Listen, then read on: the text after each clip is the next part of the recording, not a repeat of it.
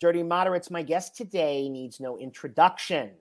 Um, we are pleased, we're thrilled actually to have uh, former Congressman Adam Kinzinger on the program. Adam, welcome, Congressman. Welcome to um, the podcast. Adam's um, just fine because it's such a you know it's such Adam is powerful. Yeah. Name. Okay. Great. Uh, yeah, it is. We're the, we are the first men.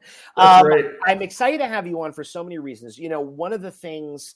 Um, that I was eager to get you on about, you know, all as we've been going back and forth through this crazy world, as all of us have, that we're living in is, you know, I created this podcast because I'm politically homeless. Mm-hmm. Um, uh, you and I uh, uh, um, are not exactly the same age, but I think same generation. I was raised as a Democrat in a Democratic family, um, and I became a disillusioned Democrat for different reasons, um, obviously, than, than you may be, became a disillusioned Republican. But we both really, really feel like we are unmoored a little bit, and we're concerned about democracy and we care a lot about the same issues. And actually, uh, if the Republican Party had largely been Adam Kinzinger type of Republicans, I probably would have been more of a Republican anyway, you know, because I think I share a lot of your conservative principles because I'm such a hybrid. Um, which takes us to, before we get any further, your amazing new book, folks. Um, there are a lot of political books out, um, and I am a geek of them, but I want to really, really plug it. Not that you need it because it's a New York Times bestseller Renegade Defending Democracy and Liberty in Our Divided Country. And so, congrats on that. But to start off, I want to start with something in the book that really stood out to me. Um, it's on page 190. Okay. And this is right on the night of the 2016 election. Uh, you're going to go to, I think it's Grundy County, mm-hmm. the, to the GOP um, headquarters, was it? To, yep. to watch the returns. You're obviously, as you put it, a pariah, sort of, because you don't want to, um, you didn't back Trump. Uh, which means you're normal. Um, but anyway, this is a, this is a very interesting exchange. Um, on page 190, and I'll just read it. You, you say, "Finally, I saw an elderly woman named Betty, who had always been a supporter. My encounter with her went something like this: Hi, Betty. How are you? You say. If he loses, she said angrily, it's your fault. I had had enough, you say. Oh, you think it would be me and not the fact that he's a, ra- a racist idiot? Not funny, but it's funny. She snapped back with something about how Trump is not a racist and neither is supporters or his supporters. Betty, you say, you're way smarter than this. This she likely felt as an insult, and I wouldn't blame her. Then out of the corner of my eye, I saw Betty's husband approach. Okay, guys, okay, this is over now. Having discovered I was persona non grata, you continue to write, I left to watch the returns at home. I thought I knew what was going to happen in the election and what would happen to me in the coming months. Trump would lose, the fever would be broken, America would begin to heal. Oh, how little I knew. Great, great stuff. I love their name is Betty too. yeah. But but let's but this I think is good because I also just want to your book tells so much about your your kind of political coming of age. But this right here, it's like you were part of an organization, right? The party of Abe Lincoln. Okay, you're from Bloomington, Illinois. You're from the land of Lincoln, right? Uh, Bloomington, uh, Indiana. Bloomington, Illinois has the McLean Museum of History, which weirdly I've heard of because Abe Lincoln was an attorney there, mm-hmm. right? So state, you're rooted in it. And here you are in 2016, six years after you're elected, right? You're elected in 2010 and all of a sudden it's like monsters due on maple street and twilight zone. And everybody saw that episode. Yeah yeah. like you know and you're like what the hell is going on? Yeah. you know? and just if he loses it's your fault. And i know you you talk about the tea party and the sort of ragged edges and jagged kind of edge ragged and jagged edges of the republican party that was changing the face of it but now you're at this breaking point. So i wanted to start there because you realize that the fever isn't going to break. I mean you're you're running a very high fever you're in the hospital. so. Yeah, I mean, look, and I'm glad you brought that up. You're actually the first one to, to notice that. That was really, for me, the defining moment. And, and I guess the reason it was so crystal clear of all the interactions, you know, in politics you have with people every day, right? Why, yeah, yeah. why this one stick out? It's because she was an older lady, normal, right? Yeah. In my mind, like I thought, you know, I thought we were all going to show up at this. It was at the Elks Club, actually, which is a nice little small town place. And but Grundy. I'm sorry, Grundy is not Bloomington. No, Grundy is actually Morris, Illinois. It's about an hour north. Okay. Yep. Yep. And so I, you know, I go into the party and I'm like, assuming again, somebody like Betty would would actually. My, I'm still assuming she'd probably be with me when it came to the way she thought of Donald Trump. Like maybe she voted for Trump, fine, you know, a bunch of people held their nose and voted for him. And I thought she'd be like, yeah, you know, hopefully Trump wins, but if he doesn't, we can rebuild the party. And, and what I saw was just this flash of anger that caught me way off guard, which was like, if he loses, it's your fault. Because I had been very outspoken against Trump. And I'm like, first off, it's ludicrous to think I'm going to be the guy that torches Trump. But secondly, it's just like I just remember this. I was I, I, think the reason I reacted so angrily at her was I was it just caught me so off guard. It was outside of anything I expected, and so when I left that party, you know, my assumption, I think all of our assumptions still was that he was going to lose that night, you know, and then you know whatever people would be like, yeah, we should have had somebody better. And that was the beginning of really kind of a long, slow divorce for me because I realized that I, I, either have to be like Betty and just, you know, put everything aside and believe that this guy's the greatest thing ever, or I've got to hold true to what I believe. But that was such a that was such a clear and concise moment to me of when I realized like, okay, this party, because it's again, it's not the crazy table at the Lincoln Day dinner. This was Betty, like the scion of, you know, Republican politics and a, what to that point was a fairly moderate county. It was gone now. Right. Yeah. I mean, I think, and I started with it because I think you can draw a straight line from that to Trump. You know, yeah. I mean, I your book does something else which is completely um, uh, or goes feet, fits well with your political uh, story. You know, you trace back and you mention a lot of the history. You know, you think about the Republican Party and even the 70s. You know, you think about Nixon, who was for ERA. You think mm-hmm. about Gerald Ford, right? Probably the last true moderate. I mean, Betty Ford was, you know, dancing on the White House table. I mean, it was amazing. No, no, no. I mean, they were really, you know, they slept in the same bed. It was so scandalous. You know, as a matter of fact, a lot of people think that helped throw the election of Carter in the South in '76 mm-hmm. because, you know, they were pro-choice. They were actually pro-LGBT in those different things. The culture war, you know, Roe had just happened, and even it was just not on the thing. Reagan comes in, you know, and sort of what William Safire said, jollies along the evangelical right, which sort of begins this this this melding of the party, which you talk about, kind of crests in 1992, uh, mm-hmm. at least for you, right? Where you sort of feel like you go all in. And I think it's very interesting because one of the things I've always hated about the Democrats and the left, you know, is is everyone gets in their bubble and you know, well, and even listen years ago, you know, and this is relevant here oh, you know, Bob Dole's the devil, Mitt Romney's the devil, John McCain, you know, that's they they literally ah. everybody's a racist, everybody's a horrible person. If you're not a liberal, you're a creep, you know. And as I say to so many of my liberal friends who are still very liberal, you know, when the real devil came, you cried. It was over because you had you had you had done this again and again. And I maintain, although sadly Trump will be the nominee, if Nikki Haley or Christie, and boy, I wish either of them would be the nominee the media would turn them into just, yeah. I really believe, right wing, far right wing, um, malignant lunatics, even though they're not. You know what I mean? So, mm-hmm. because mm-hmm. there is, you know, Trump has made us all kind of get into this weird uncomfortable place, but we share a tent now, maybe a foxhole. Not so much you and me, because we're probably closer politically, but you know, all of a sudden now, if you're never Trump, every liberal likes you until you say, Hey, I actually think tax cuts are a good idea. Then you're bad. Yep. You know, yep. but but it, it's that kind of thing. And so it's interesting to think though back to 1992. That was my first vote. I voted for Bill Clinton because I used to be a Bill Clinton Democrat, which I think is a very different Democrat than we have Totally. And and obviously H.W. Bush lost, but Pat Buchanan that year gave a very fiery diatribe. You know, anti-gay, anti-abortion, just culture war. We're going to take this country back block by block. But you really were inspired by this sort of best of the Christian element, I think. You know, you're very dedicated to your faith in the best way.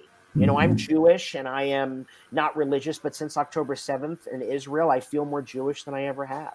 Mm-hmm. And I was. I went to a Presbyterian school, so I, am very close to the Judeo-Christian tradition. So I have great respect for it, even though I've not really been religious. But there is a case to be made, you know, for following your faith and believing there's a pure sense of it. Yeah. Believing that that was an important part of the Republican Party. That wasn't evil. That wasn't divisive, right? I mean, not from your standpoint. Do you see where I'm going with this? Yeah, I do. Back to, to, that era. Is that your wonderful son? yeah, he's getting a little he's getting a little yelly. that's like this is pretty off standard in the Kinzinger household. So that's fine. It's fine. We we have a thing here that I actually borrow from Joe Walsh, which is if dogs bark or. yeah, I mean, yeah. you know, look, I when it comes to the faith side of things, like I and I still hold my faith very dear, and and the reason is like, look, I think my faith has been so perverted. By the way, like Yep. Donald Trump has been turned into the new Jesus Christ. He is he's the new like moral stick everybody measures up against and and you know my belief is like look you have to treat like the jesus of the bible i grew up reading actually treated the poor very compassionately he had compassion yeah. for immigrants he actually you know wasn't obsessed with politics this is by the way a fairly new journey of my life is recognizing that you can be a Christian in politics or you can be a religious person in politics, but you don't bring your religion to politics. I've always knew that. I've always known that part. Like I was a, you know, a man of faith in a secular position, so I have to act like that. But the, the this has been so perverted and turned into Christian nationalism. And what I saw, I can look back at 1992 and see. I went to the Christian Coalition meeting, which was basically you had a in essence, a failure of the moral majority, which was Falwell's group, and then the Christian Coalition was Pat Robertson's answer to that. And this was the first time that uh, George H.W. Bush came and actually spoke to the group. And it was the first time that you really saw mainstream Republican politics openly court evangelicals. Now, look, even at the thing, he said, like, we don't want to go back to like the days of Ozzie and Harriet. So he, he held true to what he really believed. But that was an open signal to the Christian right that we need you, you're part of this movement. And that's fine until the Christian right made a decision to take over the party. And that's what's happened over the last, frankly, 15 years. And I can look back and see the different iterations of that. But now we're in a moment where, like, my goodness, the GOP doesn't represent the GOP that you and I remember. It doesn't represent the party of fiscal discipline. It's the party of let's make somehow Christianity the national religion, but it's not a true Christianity. It's just like some culture. It's like some trope of culture war. That's really what it's come down to.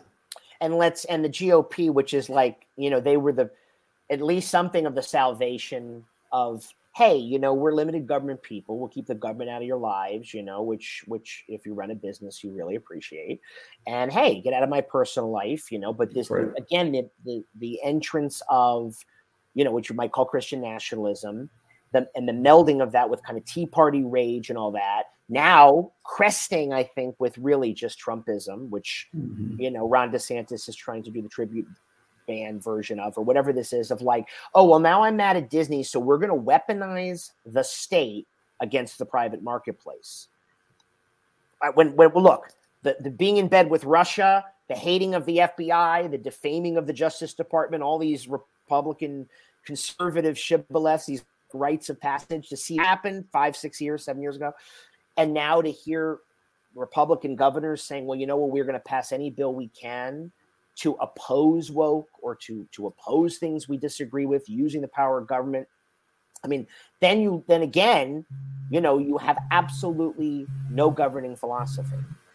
No, and this is a, this is a real problem because well, so it's first off, in, when I know you don't support that, but I don't either. But why is the government in my love life? What's that have to do with anything? That's I mean, exactly right. That's exactly right. I, I, don't want to be in your love life, so get out yeah. of my love life.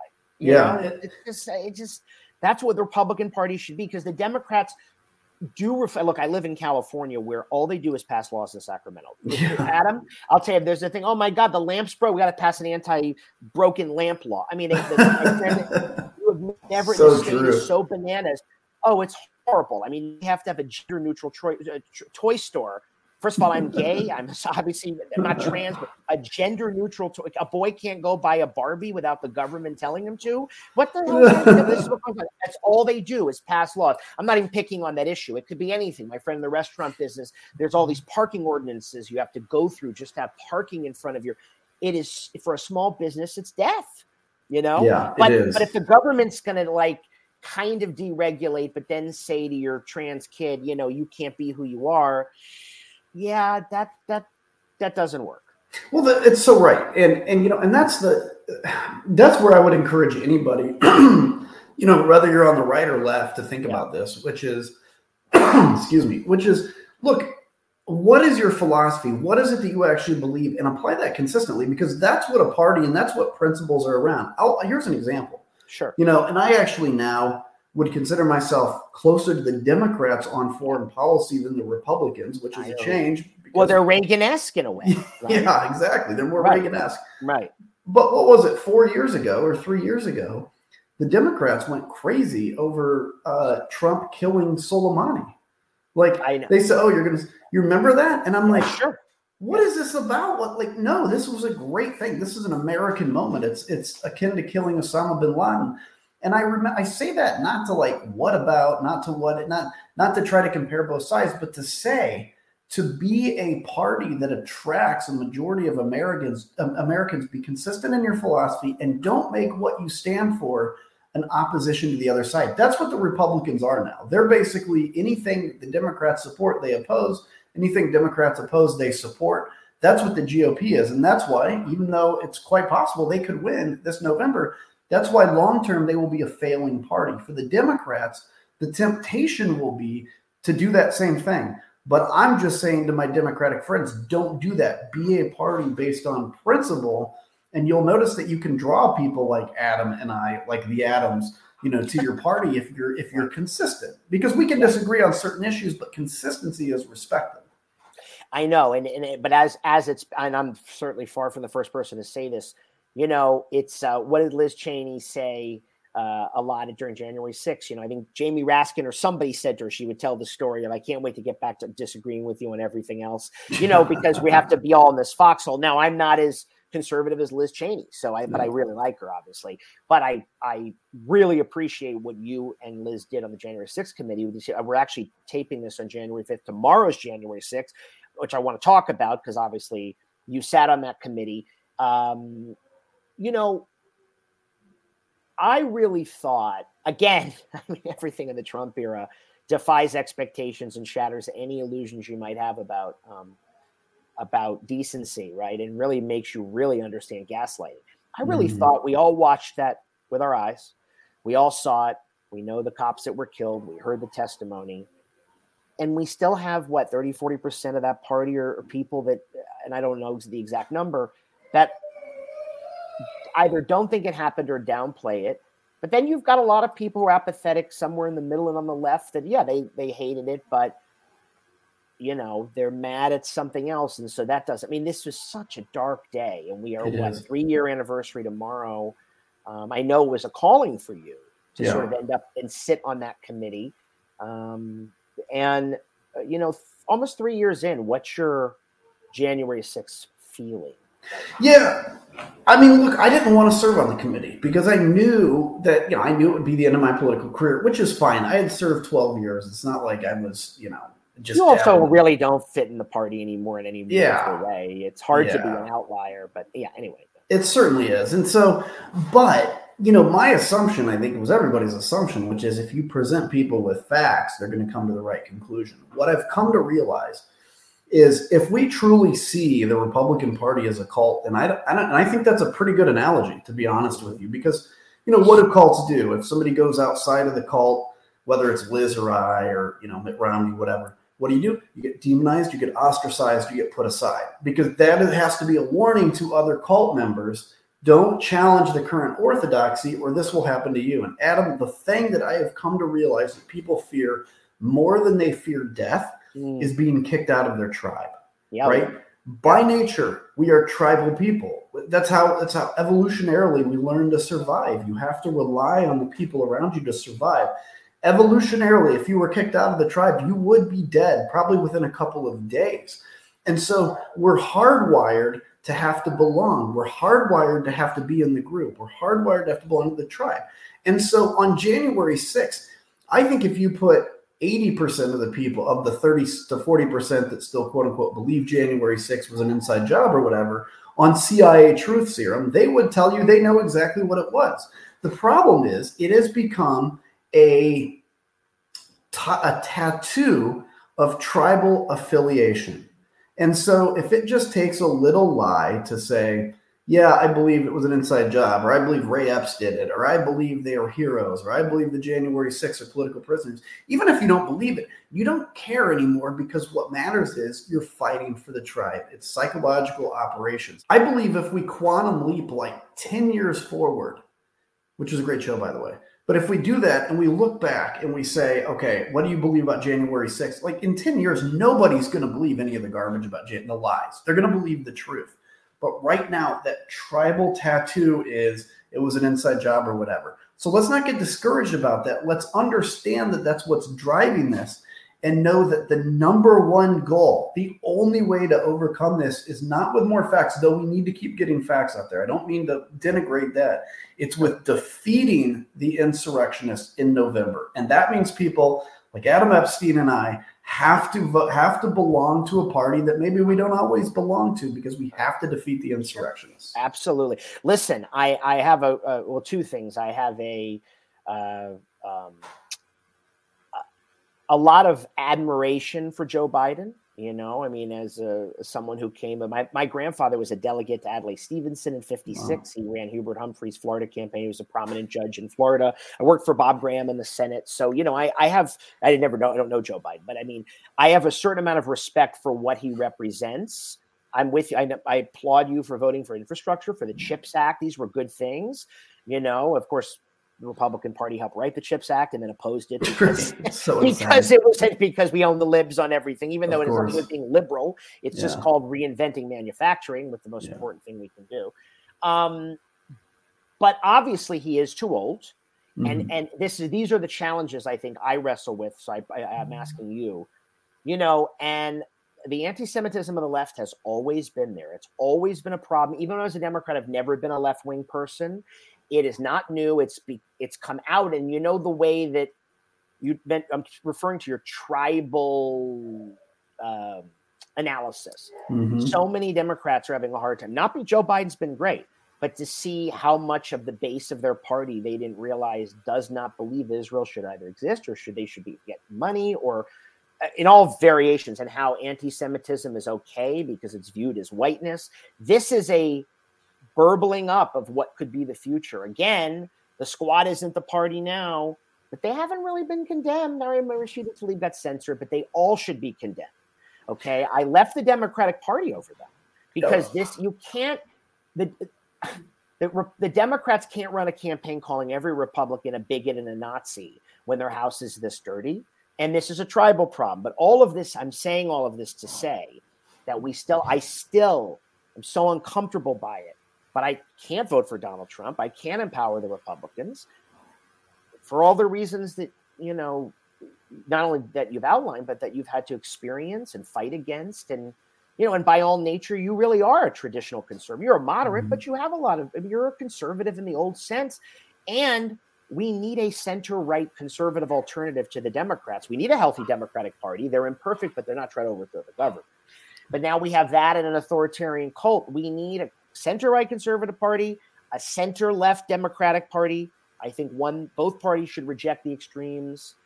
And I think that's the challenge for us as a democracy, not just beating Trumpism, but trying to reclaim a partisan discourse that is not, as you say, um, entirely tribal, but also uh, not everyone you disagree with is your enemy.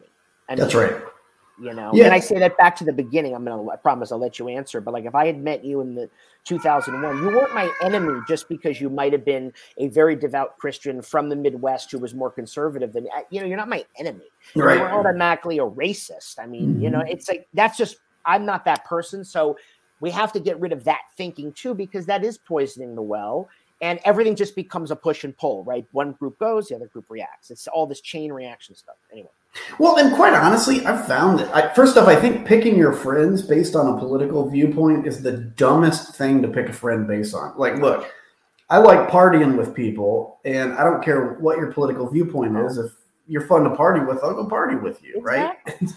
I mean, also, whatever happened to organic connection? I mean, what exactly. do you do? You meet and you're like, hey, before we get started, you're really cool. What's your political affiliation? Who yeah, does right. that? I mean, I, you know, yeah, it's stupid. But you know, look, I think what we need to do is let's let's delete in our mind the idea of a party infrastructure. Okay, there is no Democratic Party, there's no Republican Party. It really is, and particularly with all the new Citizens United and all those kinds of you know problematic rulings, they, the political parties have no power. They're simply a structure to operate within.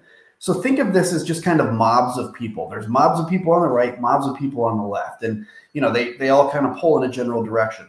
The problem with the left right now, maybe the majority of folks on the left are pro-Israel. There is a very vocal of not just anti-Israel minority on the left, but pro-Hamas. I've seen it, and oh, people yeah. will tell me it doesn't exist. Well, I've seen it, so oh, yeah. whatever. Right? Just like on the right, you have Nazi sympathy. Okay, truly open Nazi sympathy. So, how about this? You lead your people and understand that mobs of people move and shift and change. We no longer have to build a coalition of the left that includes pro Hamas people. We can pull people from the center right to come into the left that are now being disaffected by the folks on the far right.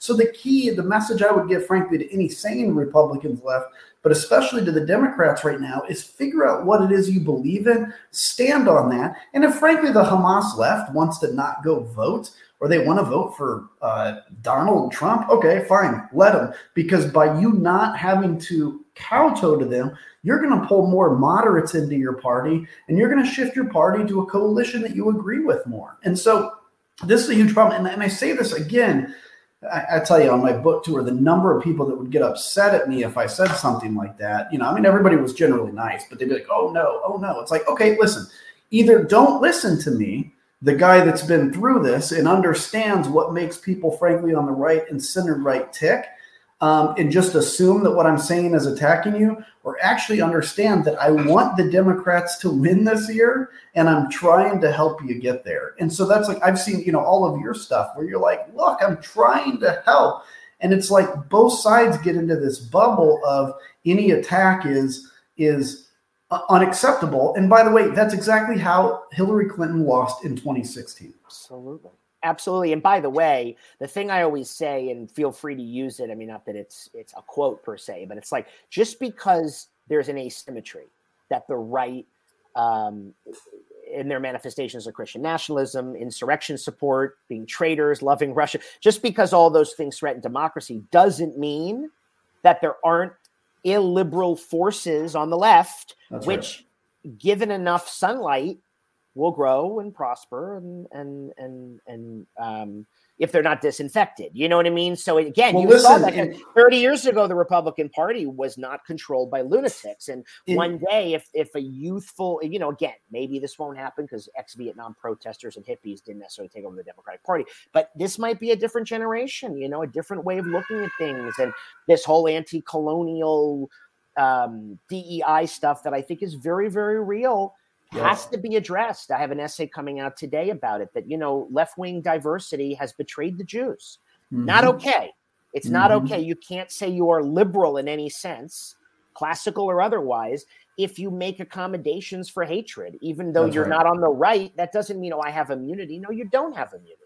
That, no. that, these, right? Because this is all this all is discursive to use a fancy word all filters through the discourse into one form or another and you know, it's not like there's a door blocking it. What's on the left can move to the right, and and vice versa. It's that horseshoe Venn diagram thing they always talk about. You know? Yeah, and look, I, in 2015, I got into arguments on the Foreign Affairs Committee with one, uh, yeah, the former California Congressman Dana Rohrabacher, who was oh, pro-Russian. I remember. And, yeah. and people would tell me, Adam, don't engage Dana. He's the only pro-Russian guy. He's probably on the KGB's payroll. We said that meaning it, and you know, but look now, five, six years seven years later, a significant amount of the Republican Party is expressing those same values. Like, understand that when you see warning signs, you as a movement have to fight against those warning signs because if you don't kill them in the cradle, pardon the term, like they're they're going to grow into an adult. You're going to have to fight an adult. That's much harder to do.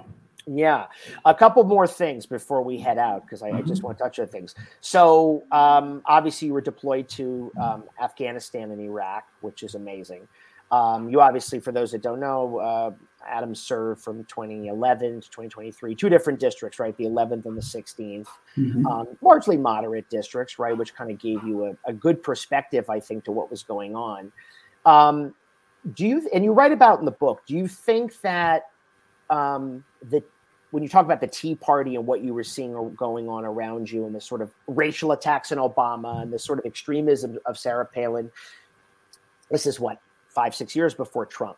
Do you think you were having an awakening then, and be and were a bit in denial, or do you yeah. think that you were like, well, you know, this is an extreme faction, and it will this too shall pass?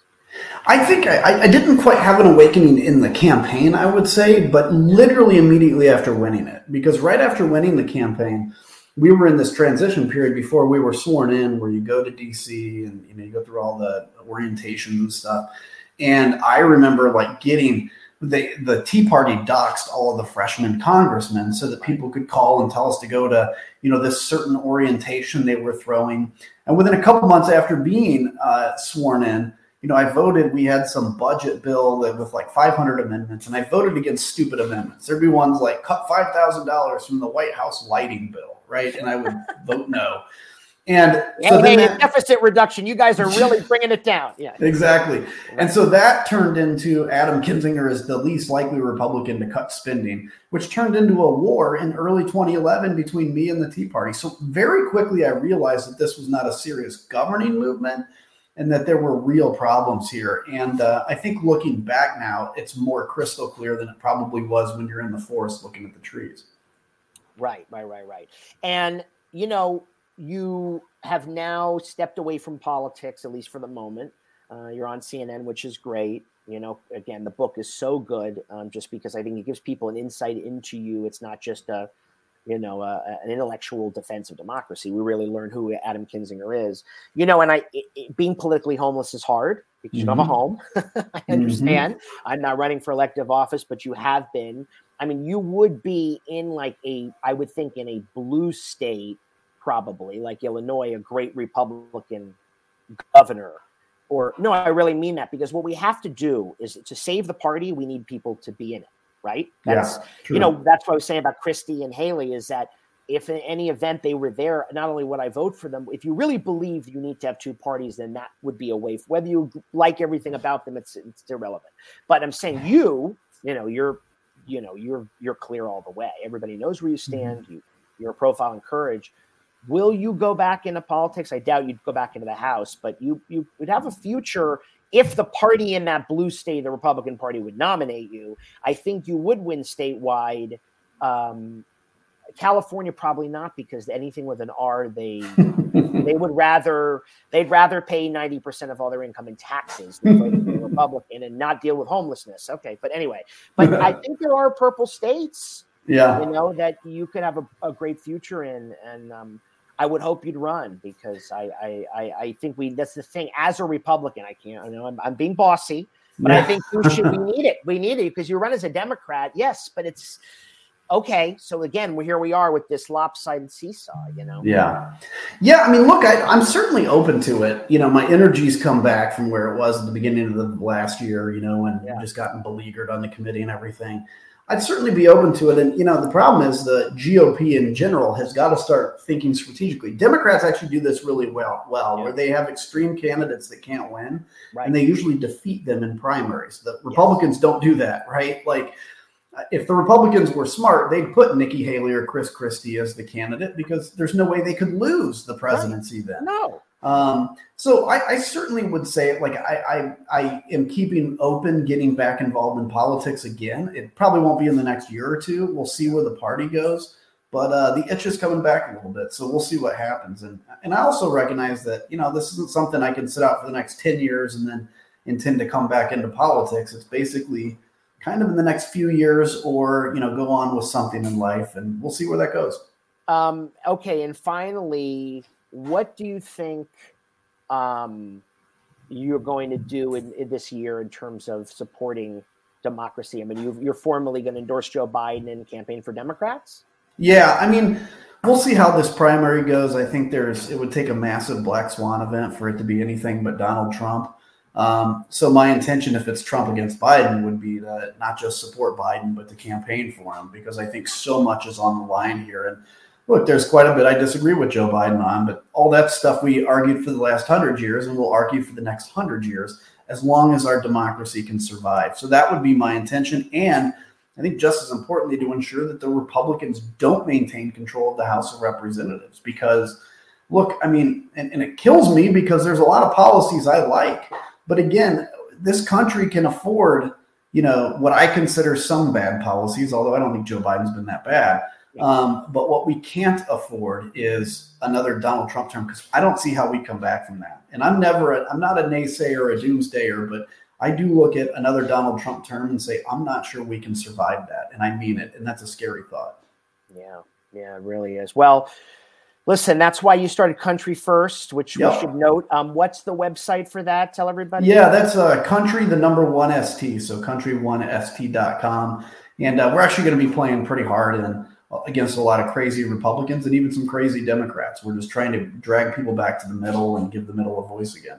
Yeah, and, and thanks for doing that. And we, we you, you know, uh, I think it's it's depressing to hear what you say uh, at the end here about mm-hmm. about you know is this the end of the American experiment? I think everybody questions that, and I think it's not hyperbole anymore. It's a real um, a real concern. So I sh- I am in the trenches with you. I'm Good. you know deeply uncomfortable with my choices. I think Trump versus Biden are terrible choices in a country yeah. than 20 million people. I know people say, well, perfect's not on the menu. I said, I know, but the menu also doesn't have to have two things. Yeah. You, know, yeah. you, know, you go to a restaurant, there's not two choices. It's like old beef, crappy chicken. Which one right, you want? Right. It's like, what would you like? A steak or chicken? You know, right. exactly. Um, so or that line in airplane. Oh, that's right. Add the lasagna. You know, that's my yep. you know, that line. But I um, but I do know the importance of the fight, you know, and I really think you've been a, a leader in it. And I think uh, the country owes you a real debt of gratitude, not just for Thank your service to the country, but